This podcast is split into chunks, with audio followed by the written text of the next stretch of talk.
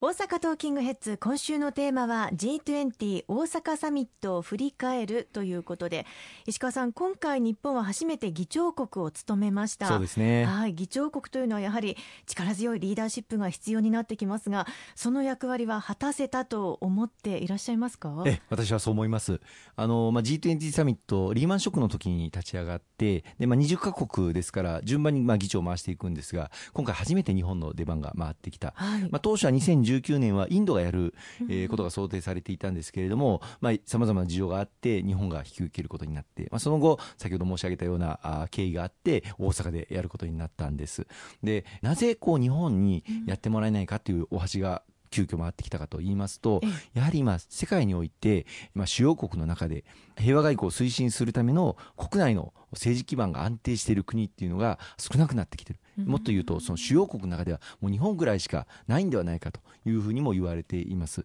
まあ、アメリカはトランプ政権が誕生してから上院下院がまあねじれの状況に今あって、まあ予算もなかなか通らないような状況が続いていて大統領が非常事態宣言を発出しなければならないような、そういった状況です。イギリスは EU からの離脱、いわゆるブレグジットをめぐって国内の、まあ、特に議会が大混乱をしてついにはメイ首相、まあ、今回最後来られましたけれども辞任を表明しているという状況にあります。あるいはあのフランスやドイツまたイタリアでは国内でいわゆるポピュリズム政党、まあ、聞こえのいいことを言う政党あるいは超右翼の政党排外主義、えー外国人は出ていけとかですね、えーそういう政党が出てきていて国内の政治状況は大変不安定な状況にある。こうした主要な西側先進諸国がいずれも軒並み国内の政治が極めて不安定な状況にあって、国際社会のさまざまな諸課題に全力を投じてその外交を通じて対話と調整えーを通じて世界の平和と安定を築いていくそういう役割を果たせる国が実は見当たらないんですよね。そういう中でやはり日本を見てみると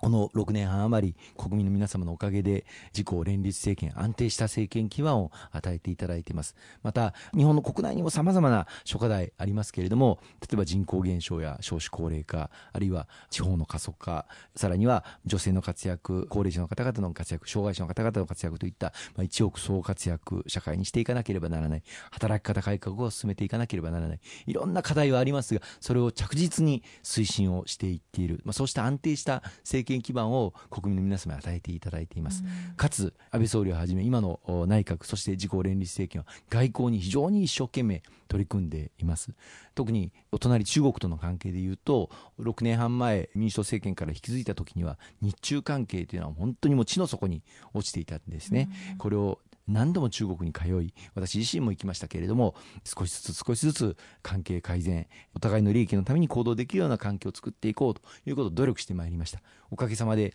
昨年には安倍総理が中国を訪問しそして今回習近平国家主席が日本を初訪問するというですねもはや二国間関係は完全に正常な状態に戻ったというふうに宣言を対外的にできるぐらいまでなってまいりました、まあ、このように日本の政府が今外交にものすごく力を入れているということも国際社会はよく知っているんです。このようにやっぱり政治が安定しているからこそ平和外交を力強く進めることができる。ここにやはり世界中の今期待がかかってるんですよね、国際社会の中でこのようなあリーダーシップを発揮できる日本の外交力。この期待を裏切らない、まあ、今回の議長役を日本は果たすことができたんではないかというふうに思っております。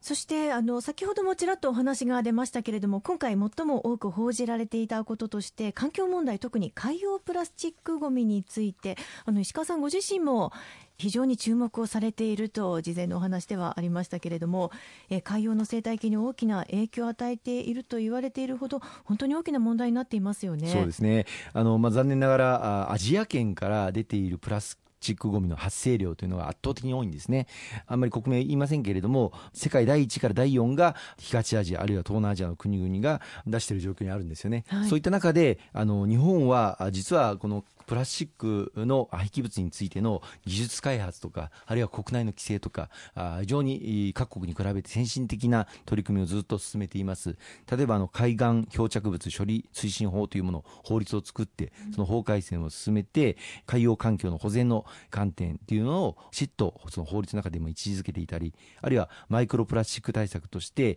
事業者の使用抑制とか排出抑制の努力義務を設けていたり、あるいは国としても施策のあり方についての検討を進めていくということが、まあ、法律上規定されたりしています。まあ、おかげさまで自然界であの分解される、うん、そういったプラスチックというものの開発も、技術開発も日本は進めています。まあ、今回あの G20 大阪サミットで大阪ブルーオーシャンビジョンというものを合意が至ることができましたけれども、2050年までにこの海洋プラスチックごみの汚染をゼロとするということをまあ目指す内容なんですが、日本としてこれまで構築してきたさまざまな技術を途上国に技術移転をしたり、あるいは必要なインフラ整備を支援をしていくということを表明をさせていただいています。例えばあの途上国の中にはこうした海洋プラスチックごみを排出することを管理する人材が不足していたりしますので2025年までにこうした人材を1万人創出していこうとかあるいは各自治体の活動をしっかり国際的にも周知をしていこうとかあるいは各国の中でもまあいい取り組みをしているところがありますのでそうしたノウハウを集めてベストプラクティスを世界にも発信していくそういった海洋プラスチックごみナレッジセンターというものを作っていくことが、まあ、こうした具体的な内容が盛り込まれた海洋プラスチックごみに対する取り組みが大阪の名前を冠して大阪ブルーオーシャンビジョンという形で取りまとめられたことは本当に意義のあることだと思っています。その他今回の G20 大阪サミットについてお伝えしておきたいことありますか？そうですね。あの一つは今回ご協力をいただいた大阪市民の皆様大阪府民の皆様に心から感謝を申し上げたいと思います。大規模な交通規制が敷かれる阪神高速が全面封鎖されるという中で、大渋滞が起こるんではないかということを本当に懸念をしていました。で大阪府警はじめ自動車の使用できる限り控えてくださいということを、まあ、呼びかけていたわけでございますが本当に多くの事業者の方々あるいは市民の皆様のご協力をいただいて結果としてその自動車の使用数は、まあ、半数を下回ったというふうに発表されておりますし、え私もあの公共交通機関を使って市内に出ましたがあの本当に、市内の車の量というのは少ないなということを実感をあのいたしました。ご協力いただいた皆様にまず感謝を申し上げたいと思います。それからあの今回の G20 サミットに向けて準備に当たってくださったさまざまな事業者の方々裏方で